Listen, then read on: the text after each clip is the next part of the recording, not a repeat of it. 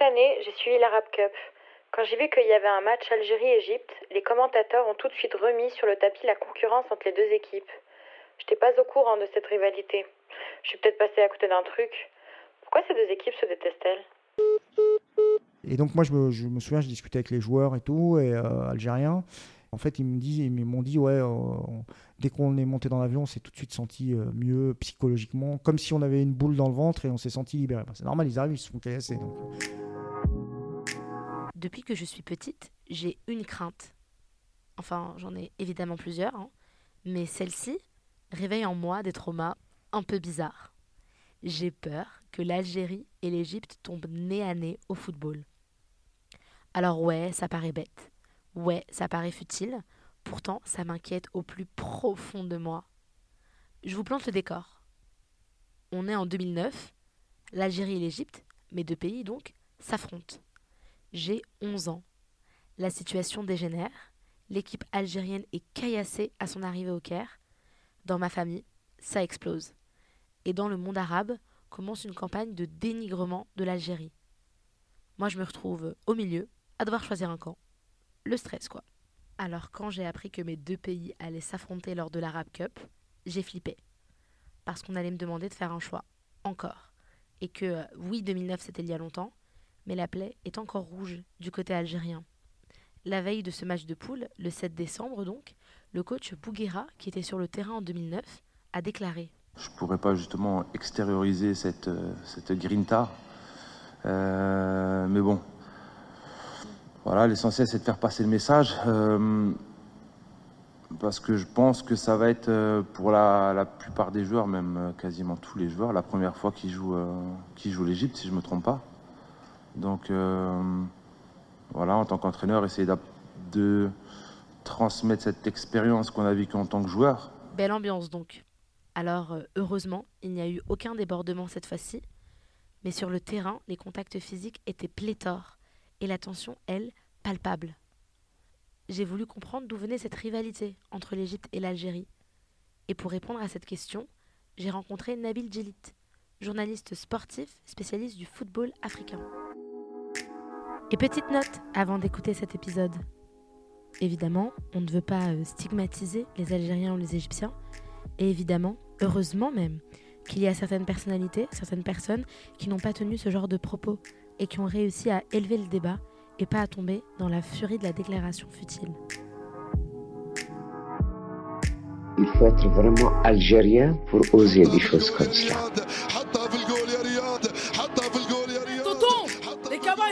Au plan administratif, nous étions des indigènes, au plan géographique des autochtones, au plan racial des arabes, au plan ethnique des berbères, au plan religieux des musulmans et au plan botanique des melons. Bonjour Nabil. Bonjour, bonjour Donia. On va parler donc de l'Algérie et de l'Égypte et surtout donc d'un point de vue footballistique. Euh, déjà premièrement, euh, qu'est-ce qu'elles valent ces équipes d'Algérie et d'Égypte aujourd'hui en deux mille vingt et un? Bah déjà, bon, on va commencer par l'équipe d'Algérie qui est un peu sur le toit de l'Afrique en ce moment, qui est championne continentale. Alors c'est assez cocasse puisqu'elle a gagné ce match en Égypte, notamment au Caire, face un peu au rival égyptien habituel. Bon, ça a été un petit camouflet pour les Égyptiens euh, qui espéraient eux aussi, encore une fois, dominer l'Afrique. La sélection algérienne, c'est une très bonne sélection. Euh, voilà, elle a une star qui s'appelle Riyad Mahrez, euh, elle a un collectif, elle a aussi un guide qui est son entraîneur Jamel Belmadi, euh, qui a réussi à fédérer un groupe, et donc c'est une très bonne sélection. L'Égypte, c'est une équipe qui a eu du mal lors de la dernière CAN, euh, moyen, loin de ce qu'on a connu euh, il y a dix ou dix ans à peu près, où c'était absolument exceptionnel. En deux mille six, deux mille huit et deux mille dix, ils ont enchaîné trois Coupes d'Afrique euh, des Nations. Aujourd'hui, c'est une sélection nationale euh, voilà, qui reste quand même une, une valeur sûre en Afrique. Euh, voilà, c'est un minimum garanti avec les Égyptiens, c'est une certitude. Collectivement, c'est moins abouti que par le passé, mais c'est une équipe qui peut performer, battre n'importe qui. Et euh, l'Égypte, c'est un peu le grand frère quoi, des pays arabes, euh, entre guillemets. Et il y a toujours des difficultés contre les pays maghrébins parce que ça nivelle les valeurs. Il y a une concurrence euh, qui est décuplée euh, avec le Maroc, l'Algérie, la Tunisie notamment.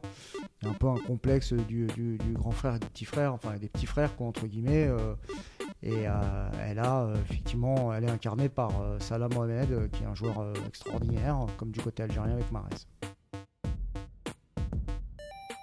c'est à partir des, du, du début des années quatre-vingts où ça a commencé à un peu chauffer, parce que c'est aussi des, à ce moment-là des équipes qui euh, footballistiquement étaient émergentes, qui devenaient des puissances continentales.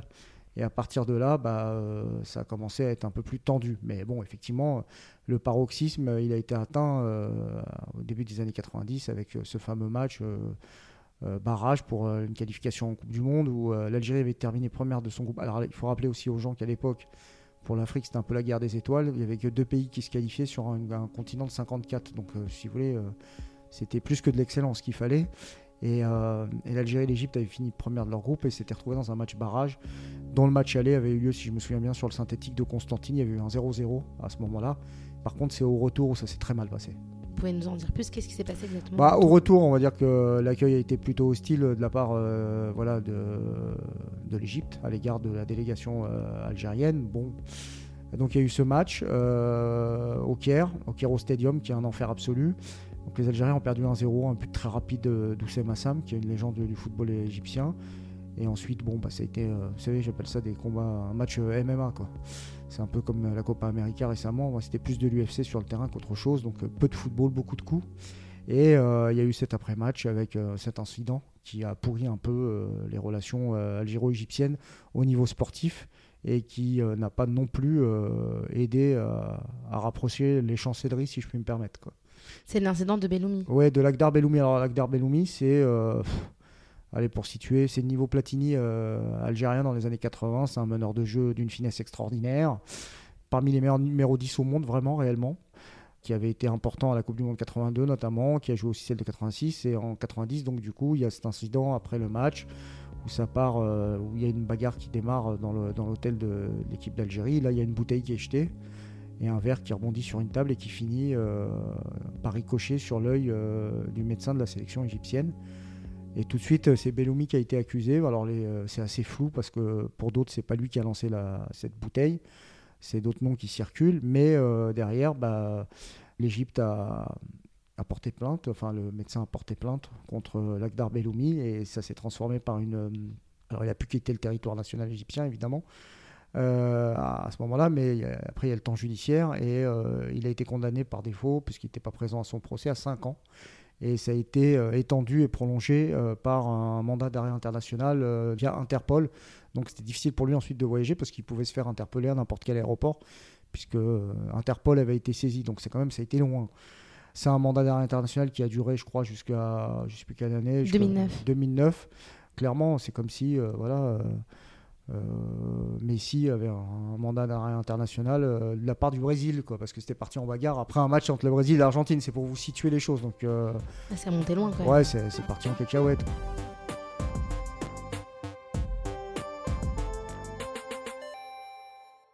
Au début des années deux mille, il y avait eu un groupe de la mort, je crois que c'était Algérie, Sénégal, Égypte, Maroc. Le Sénégal avait battu la Namibie, c'était la Namibie, pardon, pas le Maroc. La... Le Sénégal s'était euh, était qualifié et ils attendaient un résultat. Il fallait absolument pas que l'Égypte gagne en Algérie qui était déjà éliminée. Donc pour les Algériens, ce match-là, il comptait pour du beurre. Et, euh, et les Algériens, à Annaba, si, euh, ils laissaient gagner les Égyptiens, bah, les Égyptiens allaient à la Coupe du Monde. Mais les Algériens, évidemment, ils avaient en travers de la gorge ce fameux match de quatre-vingt-dix. Il était absolument hors de question de laisser l'Égypte gagner en Algérie et encore moins se qualifier. Le match, il s'est joué à Annaba, c'était assez tendu. Les Égyptiens, euh, bon, ils se sont mangés des cadenas, de, voilà, c'était assez délétère euh, comme match. Et les Égyptiens espéraient un geste des Algériens. Alors, une petite anecdote à ce niveau-là. C'était Hassan Mido, qui était en fait euh, une star euh, du football égyptien, un joueur passé par l'Ajax comme Zlatan, vraiment un fort potentiel, qui avait même demandé aux gardiens algériens euh, « S'il te plaît, laisse-moi marquer, laisse-nous gagner, on est des Arabes comme vous ». Et non, ils ont, ils ont rien lâché, les Algériens, et ils ont fait un partout. Donc en fait, euh, leur succès, c'était de voir l'Égypte ne pas aller à la Coupe du Monde, et c'était donc le Sénégal qui s'était qualifié, et le Sénégal qui derrière a fait un parcours exceptionnel en, en Coupe du Monde. Donc du coup, ça, ça a alimenté encore un peu plus la haine entre... Euh, voilà, euh, les deux pays, hein. Et donc arrive ce match de deux mille neuf où l'Algérie euh, est une équipe qui est en difficulté dans les années deux mille, on ne va pas revenir là-dessus, mais euh, c'est un peu l'équipe euh, bah, qui réussit un parcours un peu à la surprise générale. Euh, ils ont beaucoup perdu, subitement ils se mettent à gagner et arrive euh, ce match à Blida. Parce que Gilles, c'est très fort à ce moment-là. C'est deux mille six, deux mille huit, deux mille dix. C'est-à-dire qu'il tabasse le Cameroun, la Côte d'Ivoire, avec des joueurs de Ligue des Champions en face, quoi. Donc, euh, bon, ça situe un peu le niveau de cette sélection égyptienne. Euh, moi, j'étais au stade. Donc, euh, c'est euh, comment l'ambiance ? C'était euh, incroyable. Moi, je me souviens que j'étais à Alger et tout. Euh, déjà, on me déconseillait d'aller au stade parce que si Algérie gagnait pas, euh, on revenait pas vivant, quoi. Enfin, entre guillemets, quoi. Enfin, c'est, bon, c'est... C'est un peu de la mythologie, mais c'est pour vous dire un peu la gravité du, du moment. C'était un peu le jour le plus long, quoi, euh, ce jour-là, à Blida. Je crois que c'était le six juin, hein, quelque chose comme ça. Grosse ambiance, quarante mille personnes. Euh, euh, dès midi, euh, le stade il était déjà rempli. Il euh, ne fallait pas s'approcher. Tu ne savais même pas par où rentrer. Ça t'a... Et tu prenais des coups de partout. Enfin bon, c'était X-Files, quoi. Bon, bref. Euh, on arrive, on arrive dans le stade et tout, et, et là les Algériens sortent un match exceptionnel et euh, ils explosent l'Égypte, quoi, genre trois zéro, quoi, le truc euh, personne n'avait vu venir. C'était un volcan, quoi, euh, exceptionnel. onze joueurs, quarante millions d'Algériens et bien plus qu'un match de football. Il y a eu le match retour et là c'est n'importe quoi parce que euh, là la délégation algérienne, un peu comme en quatre-vingt-dix, elle retourne en Égypte, sauf que là, ça part pas en vrille dans l'hôtel. Ça part en vrille dès l'arrivée des Algériens, avec leur bus qui est caillassé euh, et pas protégé par les forces de sécurité euh, euh, égyptiennes. Alors, bon. Et ça, ça a envenimé, envenimé les choses d'une manière assez incroyable. Donc les Algériens, ils ont eu des blessés. D'accord. Et après, ils te disent, on est des frères. Quel frère ? Ça, c'est des frères. Regarde l'accueil. Quel accueil ? Ils te disent l'Algérie. Quel accueil ? Là, en Algérie, on a touché personne. En Algérie, il n'y a personne qui est touché. Après, tu dis, on est des frères, on n'est pas des frères. Alors, voilà, c'était limite, on partait au front, donc c'était incroyable. On se souvient surtout des images quand ils, ils rentrent sur le terrain où il y a des personnes qui sont encore ensanglantées, ouais, avec les, les bandages. Il y a Rafi Aliche hum. euh, et il y a Khaled Lemouchia également, et qui vont. Et donc ça a participé un peu à la légende de cette équipe. Et d'ailleurs, ils ont, voilà, ils ont, ils ont eu du courage, du mérite, et c'est vrai que euh, voilà, quand on dit ouais, c'est des guerriers, c'était pas volé, parce que des fois il y a des mots qui sont galvaudés, pour le coup ça l'a pas été. Et c'est incroyable le scénario de ce match parce qu'il est encore plus terrible, c'est une tragédie incroyable pour les Algériens parce que il faut pas qu'ils perdent deux zéro, euh, il faut pas qu'il y ait deux buts d'écart pour qu'ils soient qualifiés. Donc ils perdent un zéro, ils font un bon match, ils ont eu deux trois situations, et puis à la fin, dernière minute, je crois que c'est Emad Moateb, je me souviens plus, il faut regarder le buteur, qui marque de la tête sur un centre. Et là, c'est, là les Égyptiens, c'est une explosion, mais incroyable. Et donc, du coup, bah, les, les deux équipes sont à parfaite égalité. Donc, la FIFA, pour trancher... Alors déjà, ce qu'il faut dire, ce qui est honteux, ce qui est important à dire, c'est que l'Égypte, normalement, il, le truc du caillassage du bus, ça doit être sanctionné très vite, très rapidement et de manière exemplaire. Ça ne l'est pas. Et là... Euh, en Algérie, ça part en vrille parce qu'il bah, y a un sentiment d'injustice incroyable. Et donc, moi, je me, je me souviens, je discutais avec les joueurs et tout, et, euh, algériens. Et eux, dès qu'ils prennent l'avion, euh, ils savent que ça y est. Euh, en fait, ils, me disent, ils m'ont dit, ouais, euh, dès qu'on est monté dans l'avion, on s'est tout de suite senti euh, mieux psychologiquement, comme si on avait une boule dans le ventre et on s'est senti libéré. Bah, c'est normal, ils arrivent, ils se font caillasser. Donc.